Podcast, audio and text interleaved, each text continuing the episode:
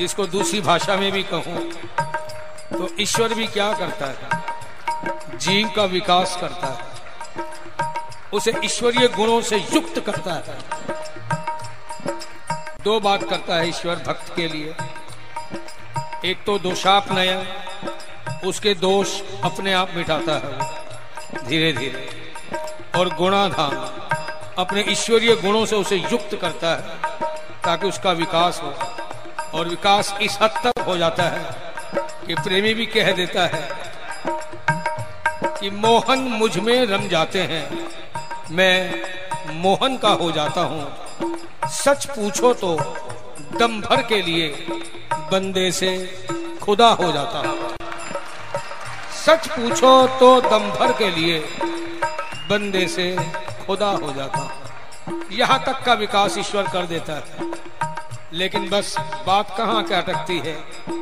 दो बातें होती है ना ड्यूरेशन एंड कंसंट्रेशन ड्यूरेशन यानी समय की अवधि। ये स्थिति कितनी देर तक बनी रहे? कंसंट्रेशन यानी प्रगाढ़ता। प्रगाढ़ता कितनी हो और कितनी देर तक? हम अल्प हैं, इसलिए हमारी ड्यूरेशन भी अल्प है। वो अनंत है, इसलिए उसकी ड्यूरेशन की कोई लिमिट है ही नहीं। वरना एक क्षण के लिए तो बंदे से खुदा हो जाता हूँ। ये स्थिति भी वही लाता है। उसके बाद शुरू होती है लीला। ऐसी बात नहीं कि गोपियों के साथ ही लीला की। हम सबके साथ करता ही है वो। हमें अनुभव में हो या ना हो। अगर उससे बातचीत हो रही है, छेड़छाड़ हो रही है भावों में तो ये लीला नहीं तो क्या है? हम सब पीछे पड़े हुए विषय विकार वासनाओं को हटाने में, जो कि करीब करीब हमारी सामर्थ्य नहीं कि हर विकार को हम ठीक कर पाए।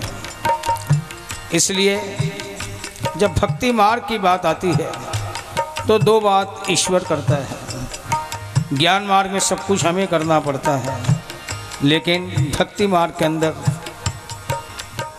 दोषाप, नयन और गुणाधाम दोषों का निवारण ईश्वर करता है। केवल दोषों को हटाता नहीं। क्षमा, दया, शील, सद्गुणों से अपने भक्त का श्रृंगार भी करता है। ऊपर का श्रृंगार नहीं। द्वेष ना हो किसी से। किसी के दोष ना देखें। वरना एक दूसरे पे ही दोषारोपण करते रहते। तेरी वजह से मेरा ये हुआ। होता सबका अपने ही कर्मों से है।